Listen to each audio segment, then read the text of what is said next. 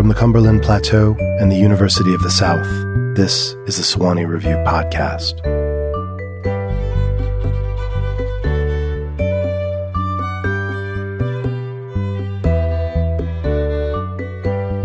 I'm Brandon Taylor. I'm the editor at large of the Sewanee Review, and I'm here with Katie Kitamura, author of the brand new Intimacies. Katie, welcome. Thank you, Brandon. I'm so happy to be here with you. I I am a long time fan first time caller. Um, and, you know, your work has really, these last few years, been such a wonderful companion for negotiating the mysteries of our contemporary life.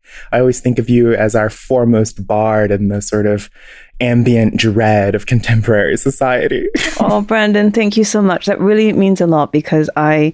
I think I might have even said this to you like in a fan email, but I felt such a strong kinship with your work. And I really remember the first time I read it, which is I read an excerpt online somewhere, real life. I read the opening paragraph and I was like, that's it. I'm in. I'm 100% in. I love this writer. I feel at home with this writer. It's so exciting just to be talking to you here now. Oh, yeah. I do feel that we are sisters in dread for sure.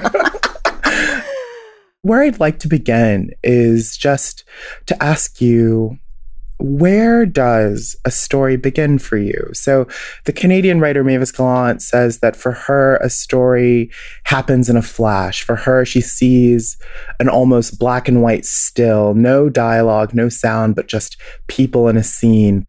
For you, I'd love to hear like where does story begin for you? Is it character? Is it place? Is it an image? Is it a little snatch of dialogue or something? I mean, I love that question, and it's it's changed from book to book, but I think with the last two books, it's really started with a kind of moral predicament, maybe, or an impossible situation of some kind. With the separation, it started with the idea of a woman who is separated from her husband when her husband dies, and she chooses to not tell anybody that they're separated and to continue to kind of play the role of a grieving widow. And so that idea of playing a part and how that performance sort of starts to seep into who you actually are, that was a kind of starting point for that novel. With Intimacies, I think it really did start with the idea of what it means to be an interpreter and what it means to literally speak the words of other people and what that does to your subjectivity when you think of yourself as a kind of neutral instrument of some kind, when you think of yourself as a kind of mouthpiece for a large institution, you know, what does that actually do to your own subjectivity and your own sense of agency? So that kind of dilemma was at the heart of it. But then location is really, really important to me. And both the last two books have been set in Europe and they both kind of airdrop the central characters into these cities or these places that they don't know very well. And then once they're there, they kind of have to act as almost like archaeologists or anthropologists of, of the place they're in and they have to try to decode the rules the, the mores they have to try to understand the culture the history of the place. So yeah i think in intimacies i try to do that through a number of ways particularly through art and the institutions of art in the hague and then in a separation it was probably through the um, phenomenon of these of these greek professional mourners I feel that in many ways your work is almost more akin to the playwriting of like Ibsen and even some of Chekhov's later plays than it is to what I think of as like the sort of Jamesian heritage of the, you know, the sort of American contemporary novel. And I feel that many of those plays do begin yes. with these inexorable yes. dilemmas. No, I mean, and nobody has ever ever mentioned Ibsen in relation to my work, but I read a lot of Ibsen. I, I actually I, I, studied Ibsen in college, and then when I was writing a separation, I went back and I reread all the plays. They exactly open with these kind of secrets they put the protagonist in these kind of impossible positions and they make these impossible choices and then it's the kind of aftermath of that choice so absolutely ibsen is a really big kind of anchoring figure for me and i love that you intuited that well i think it's because i also am such Are an you? Ibsen, i love ibsen i had yeah. no idea i read him for the first time in high school yeah. we did a we did a doll's house and the teacher's like oh yes this is ibsen because we have to cover it and i was like "What Whoa. is this magical austere world where people are caught up in these moral, these true like moral dilemmas of what it means to act with agency and like how does one act with agency when your life has become tethered to family, to work, to all of these ideas of who we are and that fundamental tension between self-identification and the self that is socially constructed, right? Like Yes. this so I immediately just like really loved Ibsen. And I do feel that is like so close to the heart of intimacies, certainly, but also a separation. no, I, I mean, you're completely right. And I think one other thing, maybe why we both love Ibsen so much, is that because there's an austerity and a kind of restraint to the form of his kind of dramas, but at the same time, they are melodramas in some way. They have access to real depths and wilds of emotion. And that's a kind of magic trick of them in some way. I mean, I feel you do that in your work as well. It's so tightly controlled and the frame on it is very, very precise. And it is really looking at social constructs, how they apply pressure on people. But then they really open up into these chasms of emotion. They really sweep you away. And I think that is very hard to do, I think. you say that for you, it starts with that moral dilemma. And so then I'm curious, what happens next? Like once you pen down the moral dilemma and once you airdrop your character into these cities, sometimes voluntary, sometimes involuntary exiles of, you know, they're sort of removed from quote unquote home. I think in intimacies, there's these really great passages early on where the narrator's like thinking about what is home? Do I really belong anywhere? Like what is like what is home? What is a place? And that to me also feels like kind of the secret second engine that drives much of your work. There is, yes, the sort of social dilemmas, but also the idea of where do I belong? Like your characters feel so liminal and interstitial. And so I'm curious, once you've located the um, primary moral dilemma, and once you've located your setting, how then do you move to the action of drama or plot? I love writing set pieces, Mm. as I suspect maybe Mhm. you do as well.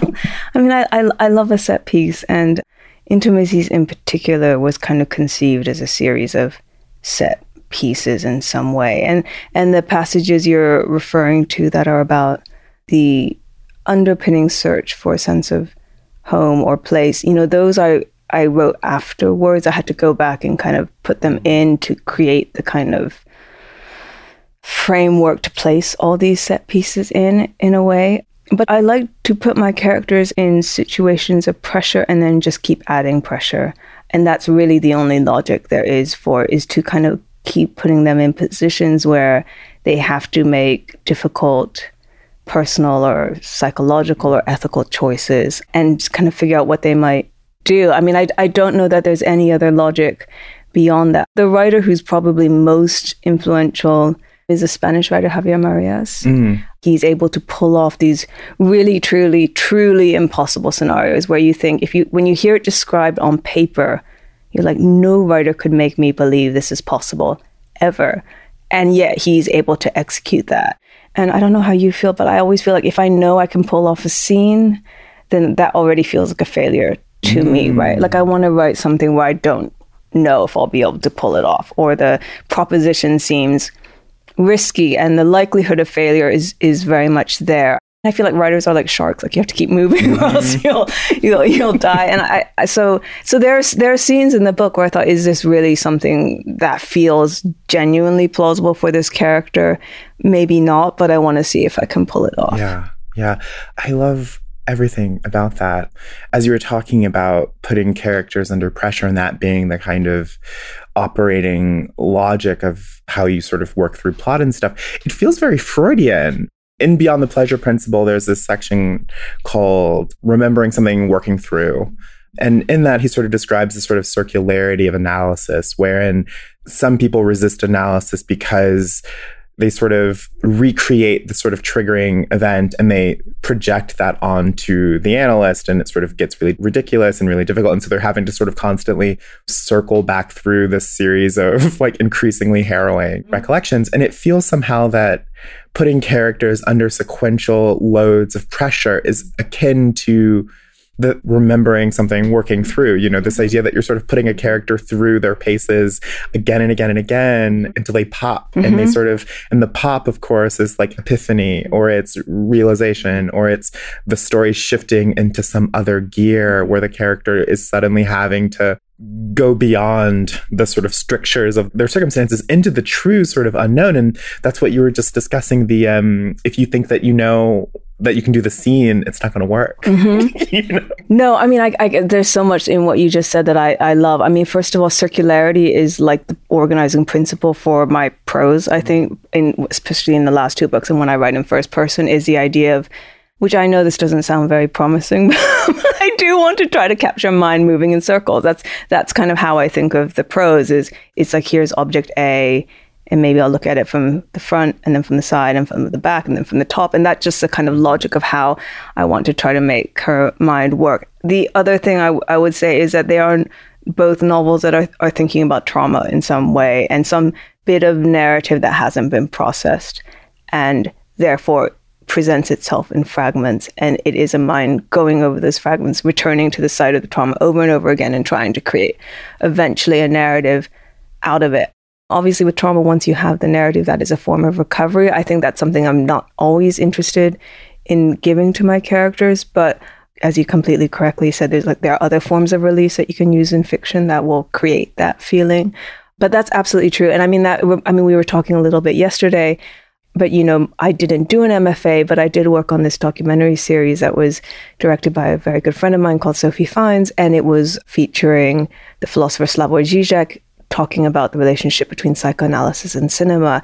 And so it's a kind of three part series. And in that, he looks at classic films and he kind of looks at the Lacanian structures um, of psychoanalysis that are kind of underpinning it, or he uses that lens to kind of interpret and interrogate those films. And that was my, I like to say, and it sounds like a pat line, but it's really true. It was like my MFA. Like it taught me so much about structure, about narrative, about character.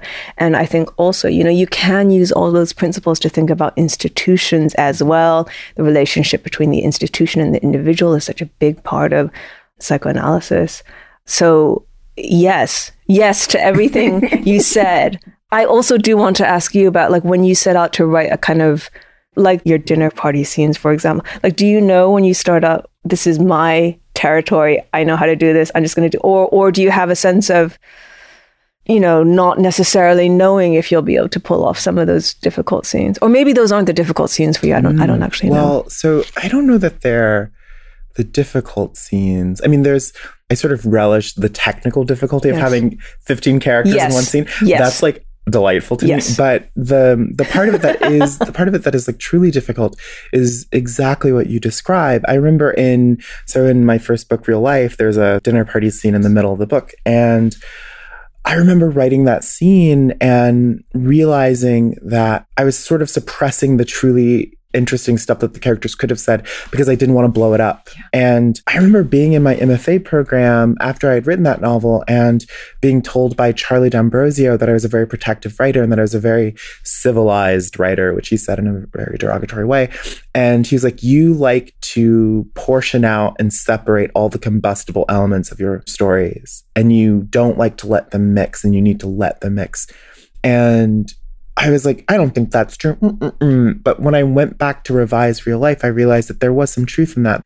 That I was so sure that if I let some of the characters say things that they needed to say, that it would blow up the social scene and that I couldn't figure out like how I would handle it. Like if a character says something racist at a dinner party in that book, I'm like, I don't know how to write the aftermath of that. And part of why I don't know how to write the aftermath of it is because in actual lived experience, when someone says something like that, it kind of brings a screeching halt to everything. And so then narratively, you're like, how do I render mm-hmm. the sort of contours of that silence? How do I render the social contours? Because it, it creates a void in that space.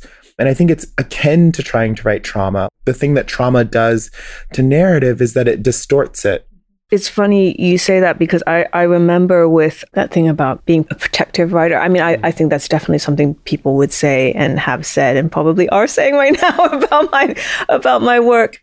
But I, I do remember that I wrote two books that were in, in third person. They had this very particular kind of fragmentary style. And the thing I really realized was I was using this kind of paring back and this sparseness as a way to avoid saying the thing that I was scared of saying. You know, I was retreating into style, mm. if if that makes sense. So I would I would make sentences that had a particular rhythm and that has sparseness to them, and that can maybe pass muster. I don't really know. And then I think with these last two books, I really thought I'm going to just. I mean, I don't know how they come across, but to me, they're quite messy books, and I was I'm just going to let that neuroses and anxiety live a little bit more on the page and kind of wander around on the page a little bit more because I, I, I mean, I think it is one of the hardest things about being a writer is realizing where you are trying to protect yourself. That's like the kind of hardest thing. Like the technical thing is is one thing, obviously, mm-hmm. obviously, and the voice thing is, and there's all these these things that you know we talk about in a workshop, right. for example. We talk about all those things, and the thing that you is very hard to talk about in, in a workshop and I think is almost something that can't be talked about eh, apart from kind of internally with the writer is where the points where you are kind of hiding a little bit and what would it mean to expose yourself. And i suppose also you know that exposure could could result in failure. It's not always a success if you know right. what i mean right? If you push yourself it's not always going to pay off. I would love to talk to you a little bit about the uncanny. I feel that in a separation, I mean, there are many terrifying things about that book, but the thing that like chilled me to my core was the idea that it is still possible for a person to disappear. Like it's still possible for all of our sort of interconnectedness, that despite that, it is still possible for a person to slip through the cracks and disappear. I mean, it does feel like one of the great illusions of our contemporary society that we're all just like connected all the time. But of course, we, people go missing every day. People disappear every day. People die every day. But your novel, that novel is so terrifyingly astute on the easiness of disappearing. Mm-hmm. I guess there's two things. I think one of the most uncanny everyday occurrences is when you look at the person who you think you know best in the world and, and they seem to be a stranger mm. to you. And that happens, I think, very, very frequently. And it's it's very strange. And that's you know, I have that feeling all the time, really. I mean, I guess because I'm a fiction writer, I'm very interested in living inside of that feeling. So it doesn't alarm me. I'm just kind of, I just kind of, oh, how interesting. I'm looking at your face. And for a brief moment, I don't exactly know who you are at all. And so I think, I suppose the, the novels are kind of expanding that and putting, you know, creating the most extreme version of that.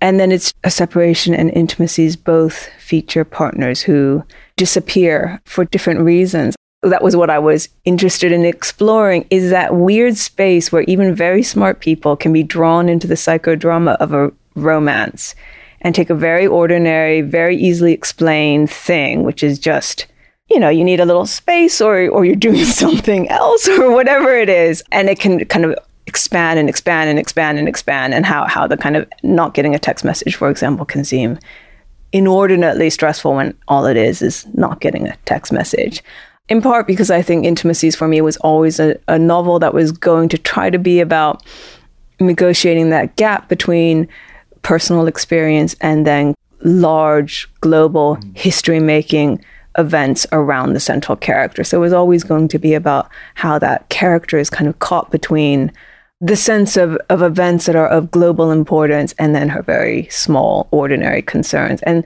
the solution cannot be just to say my my small life doesn't matter. That's just not a human way to be able to live. But I think in the novel, part of what it's grappling with is how, as a as a person in the world, you have to inhabit that cognitive dissonance and, and kind of say, I am upset that this person hasn't texted me, and I am, you know, w- a witness to these kind of atrocities that are happening. That's so fascinating.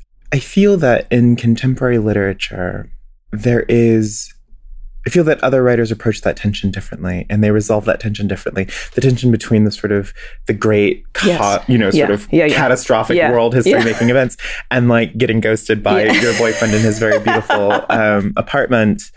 Some writers approach that by by shrugging and saying like, "Oh, I know my problems aren't very important," and yada yada yada, and they make excuses before going on for 300 pages about their very unimportant mm-hmm, mm-hmm, problems. Mm-hmm, mm-hmm. They feel the need to sort of make the apology.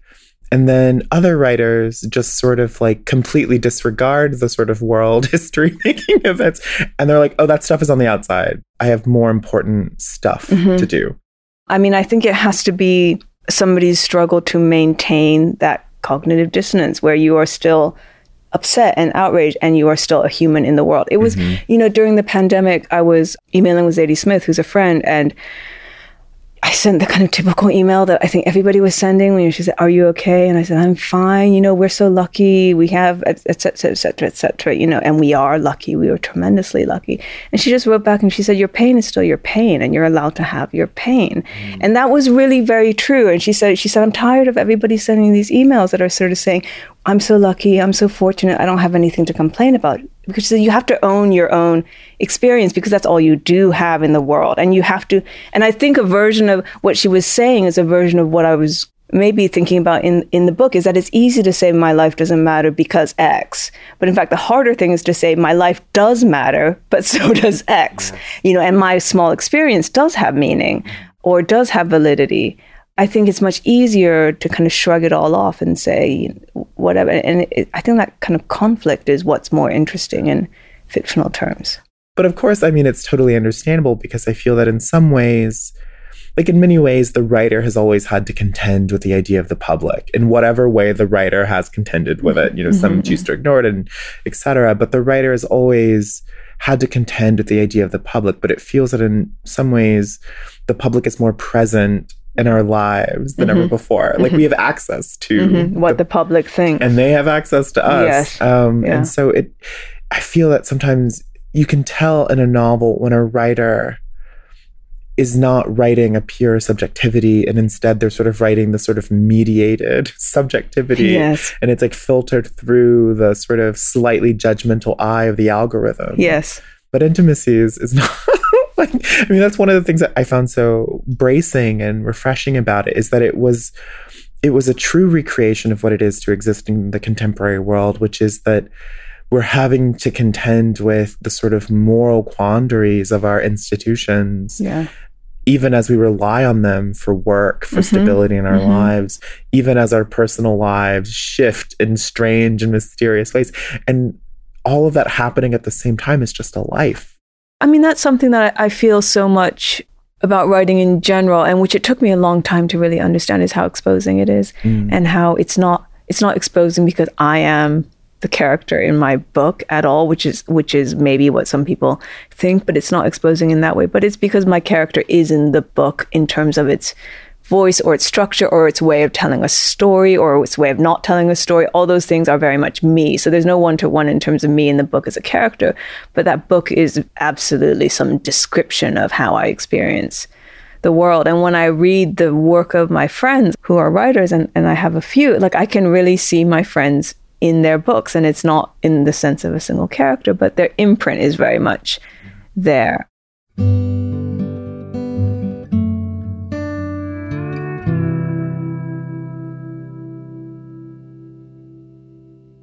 Our podcast is recorded in the William Ralston Listening Room, located inside DuPont Library at the University of the South in Sewanee, Tennessee. This room is equipped with state of the art audio components and over 30,000 recordings. Classes, listening sessions, and opera screenings are hosted by student curators throughout the school year. To visit or find out more about the Ralston Room, visit their website at library.sewanee.edu backslash Ralston.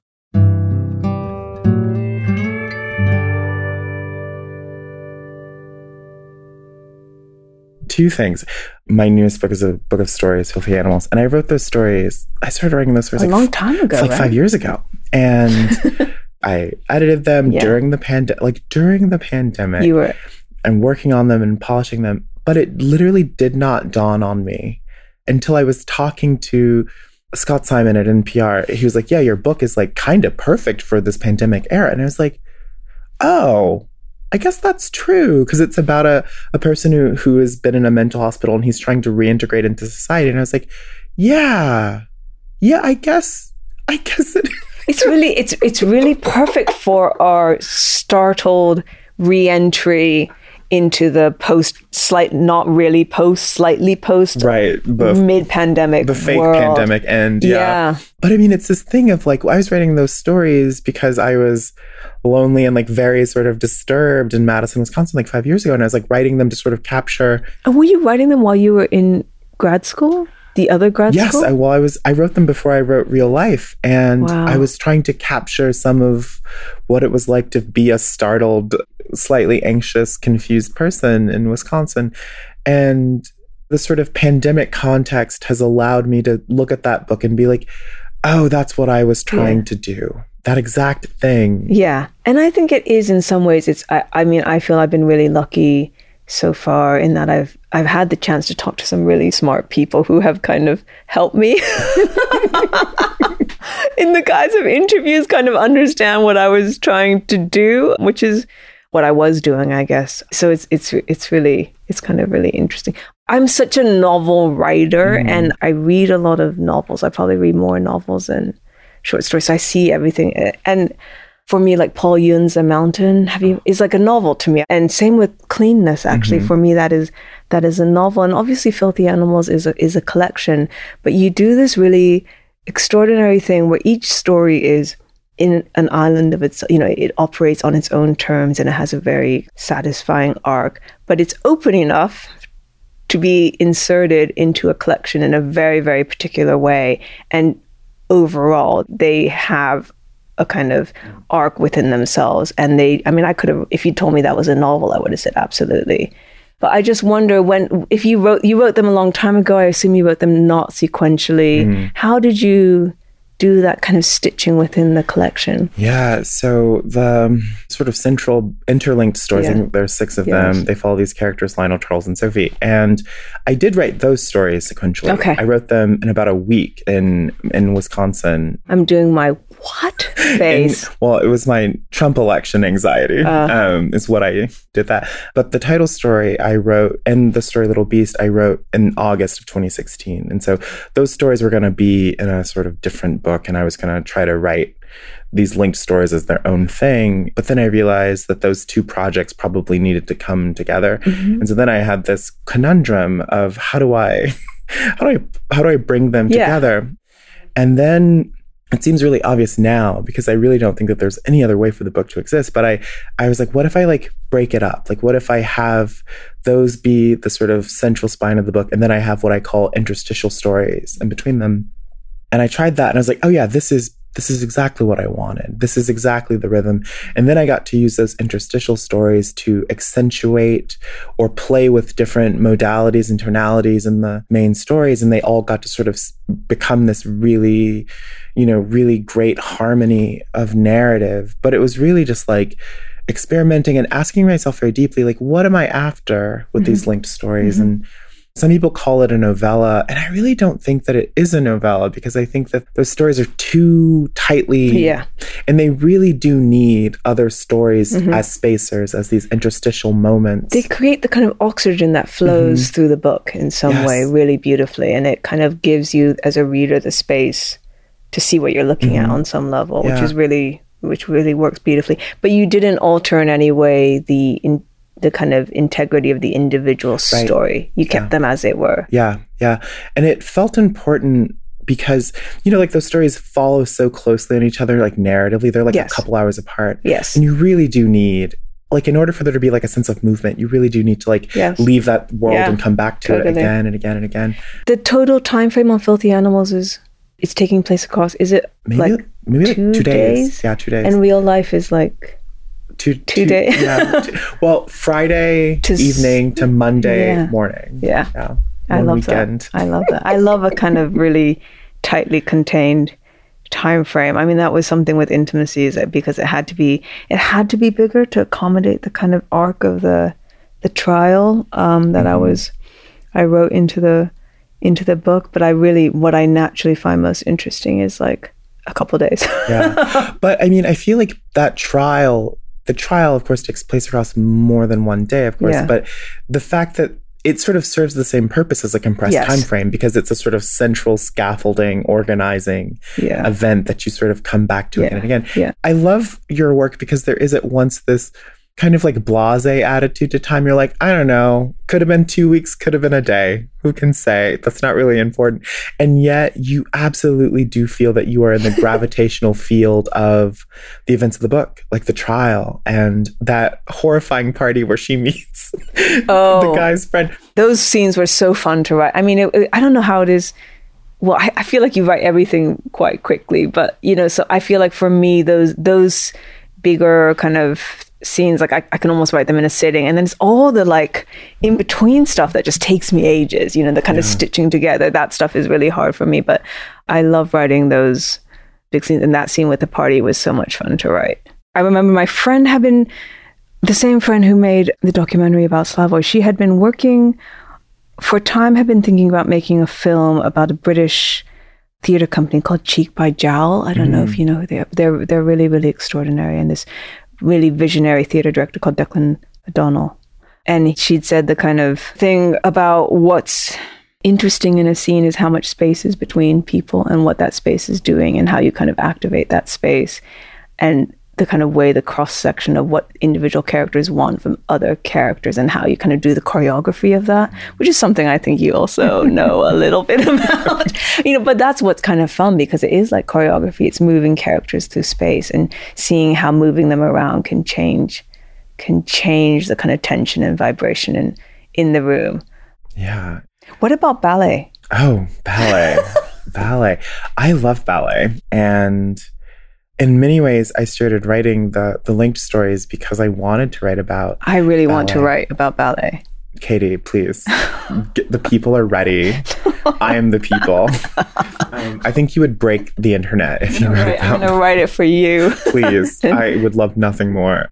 But I love ballet. I love, mm. um, mm-hmm. but I never felt that I, I could write about it. I never mm-hmm. felt like I had, I was like, I don't know the words. Mm-hmm. I don't mm-hmm. know the, the stuff. I don't know anything about it. But then I was watching World Ballet Day, came across like a clip of it on YouTube. What's World Ballet Day? So World Ballet Day is this incredible international initiative where TV crews and film crews go into various ballet companies around the world and they film morning rehearsal, morning class, and they talk to choreographers and they have interviews with dancers and they they film rehearsals for like pieces that are going to be performed and you really get an inside look into the world of ballet and part of why that was so revolutionary for me was that I'd always thought of ballet as this like removed elite world that I had no access to.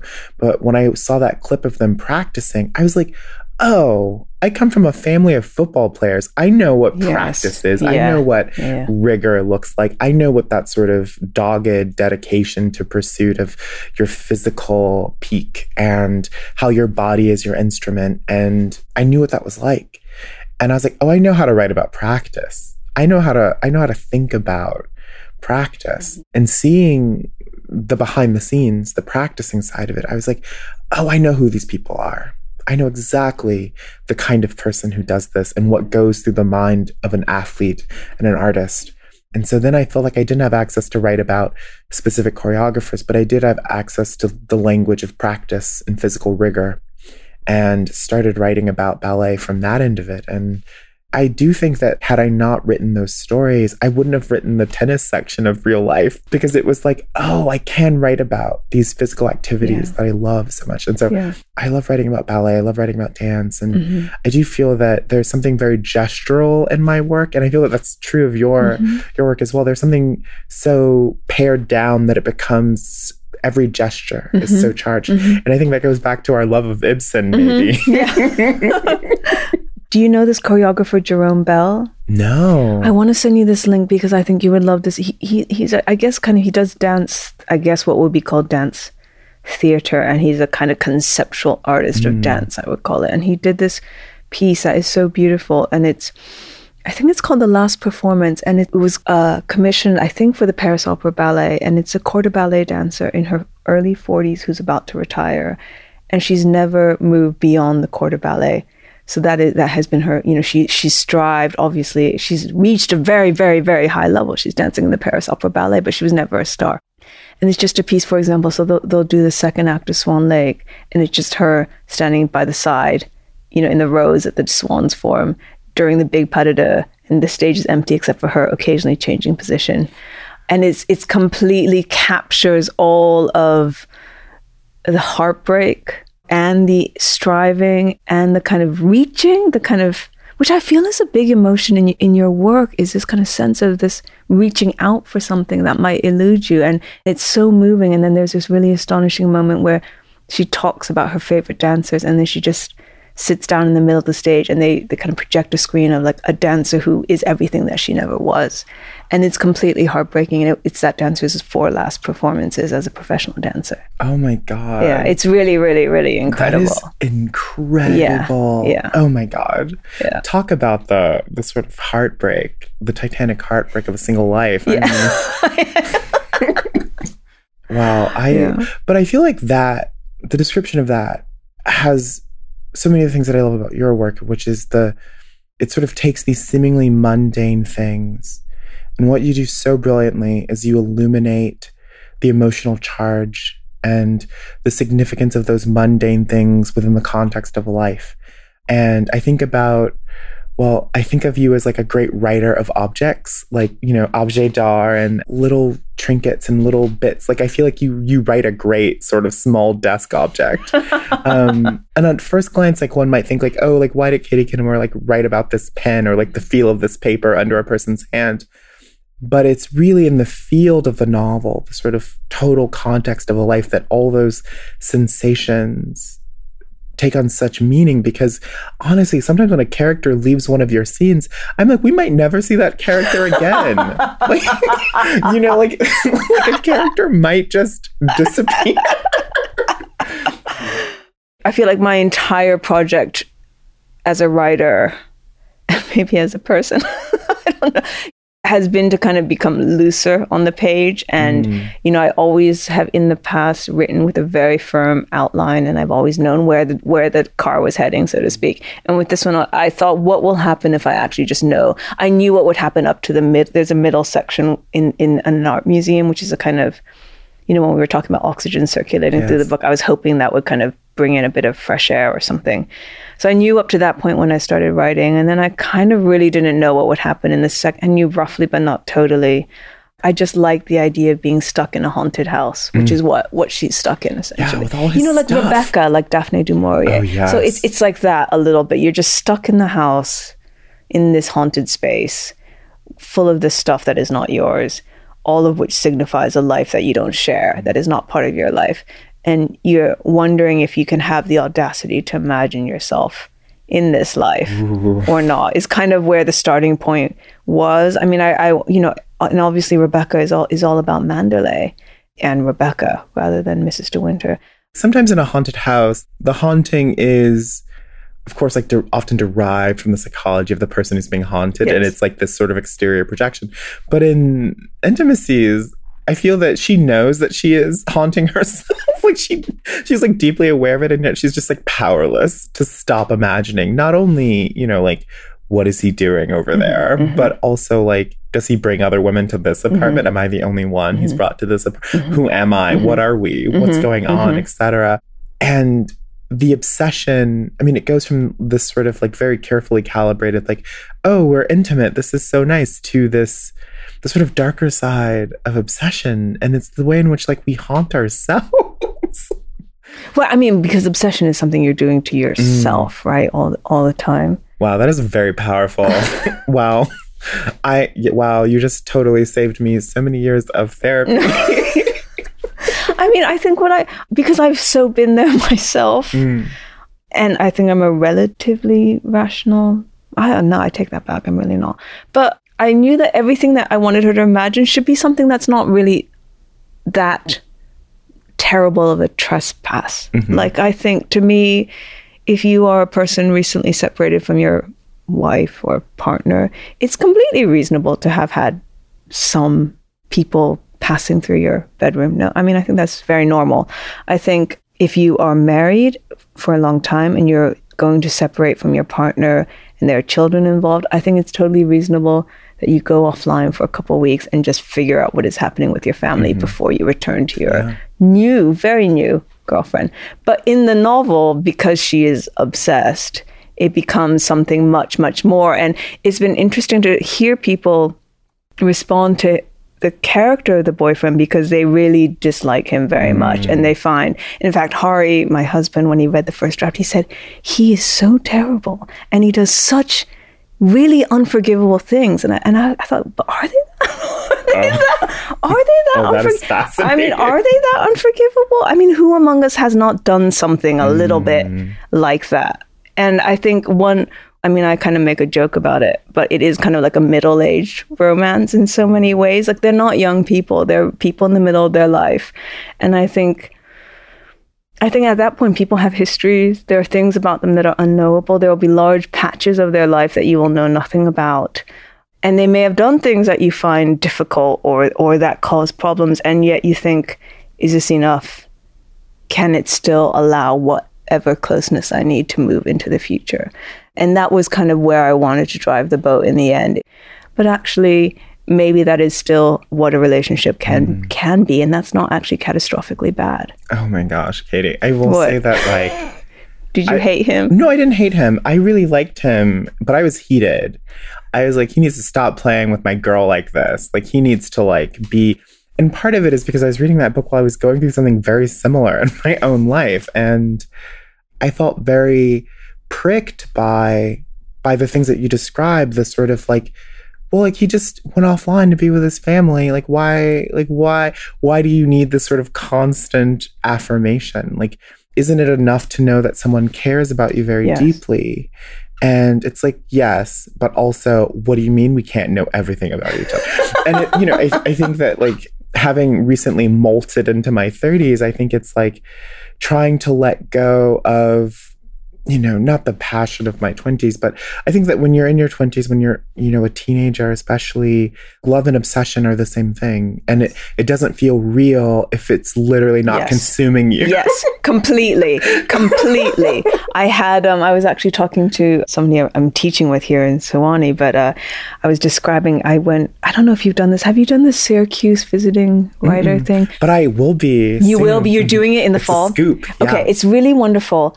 One of the things they do is, you know, they have an undergraduate class read your work, Mm-hmm. and and then I believe, at least the way it was structured when when I did it, was that in order to get full credit, they need to ask three questions over the course of the semester, and they need to ask three visiting writers stand up and ask a question. So what happens is you stand on the stage at a podium, and then two lines form down the aisles, and you spend about 50 minutes answering rapid fire questions from the students.